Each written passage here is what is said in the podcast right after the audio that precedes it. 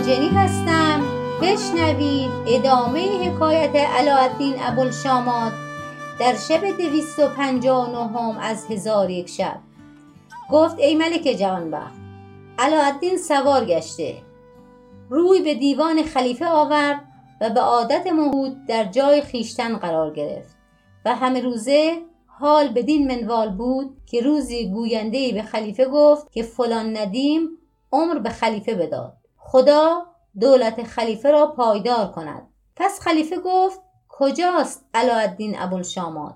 علاءالدین بر حضرت خلیفه حاضر آمد. چون خلیفه او را بدید خلعت به دو داده ندیمش خواند و از برای او در هر ماهی هزار دینار وظیفه نوشتند. پس علاءالدین در نزد خلیفه به ندیمی به سر می برد اتفاقا روزی در نزد خلیفه نشسته بود که بزرگی از بزرگان دولت به حضرت حاضر شد و به خلیفه گفت رئیس ستین درگذشت. خدا خلیفه را زنده نگه دارد. پس خلیفه به علاءالدین خلعت بداد و او را به منصب رئیس ستین بنواخت و رئیس ستین گذشته را زن و فرزند نبود. خلیفه گفت ای علاءالدین رئیس را به خاک بسپار و همه اموال را به تصرف خیش بیاور. چون دیوان منقضی شد سوار گشته در رکاب او احمد دهنف با چل تن از زیر دستان خود که سرهنگان میمنه و میسره خلیفه بودند روان گشته و دیرگاهی بدین سان در خدمت خلیفه به سر می بردن. روزی از روزها علاءالدین از دیوان سوار گشته به سوی خانه بازگشت و احمد دهنفت و حسن شومان با تایبان خود به منزل بازگشتند. علاءالدین با زن خود زبیده نشسته بود و شمها روشن کردند.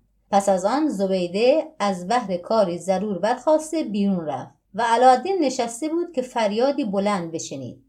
در حال به سرعت برخاست که خداوند فریاد بشناسد. دید که زن خود زبیده است که بر زمین افتاده. چون دست به سینه او بنهاد مردهاش یافت. و خانه پدر زبیده در پهلوی خانه علاءالدین بود. او نیز فریاد زبیده را بشنید. با علاءالدین گفت چه فریاد بود این که شنیدم؟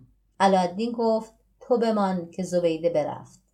ولیکن ای پدر گرامی داشتن مردگان به خاک سپردن ایشان است.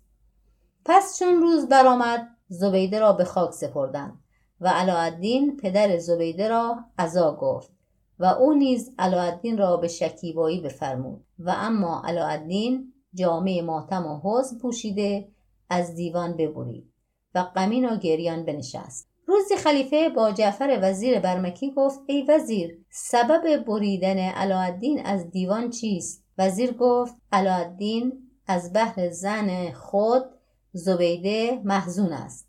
خلیفه به اظهارش فرمان داد. چون حاضر آمد در جواب خلیفه گفت از بحر مرگ زبیده زن خود محزون هستم و سبب بریدن از دیوان همین است.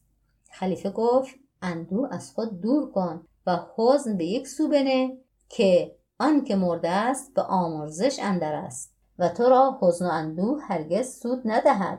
علاءالدین گفت حزن و اندو از من نرود مگر زمانی که من بمیرم و مرا در پهلوی او به خاک سپارند. خلیفه گفت در نزد خدا هر تلف شده ای را عوضی هست و به هیچ حیلت از مرگ نتوان رستن.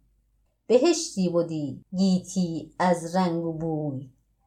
اگر مرگ و پیری نبودی در اوی. ز ما تا دم مرگ یک دم ره است. اگر دم دراز است اگر کوته است. چون خلیفه او را عزا گفت به آمدن دیوان فرمانش داد. آنگاه برخواسته به دارالخلافه بازگشت و علاءالدین آن شب را به روز آورد. چون روز برآمد سوار گشته به دیوان رفت و بر حضرت خلیفه زمین بوسه داد. خلیفه او را تهیت گفت و در منزل و مقام خیش جای داد. پس از انقضای دیوان خلیفه گفت ای علاءالدین تو امشب مهمان منی. پس او را به سرا اندر آورد و کنیزکی را که قوت القلوب نام داشت حاضر آورد و با او گفت علاءالدین زنی داشت زبید نام که اندوه از علاءالدین همی برد و سبب عیش او بود. اکنون زبیده وفات یافته.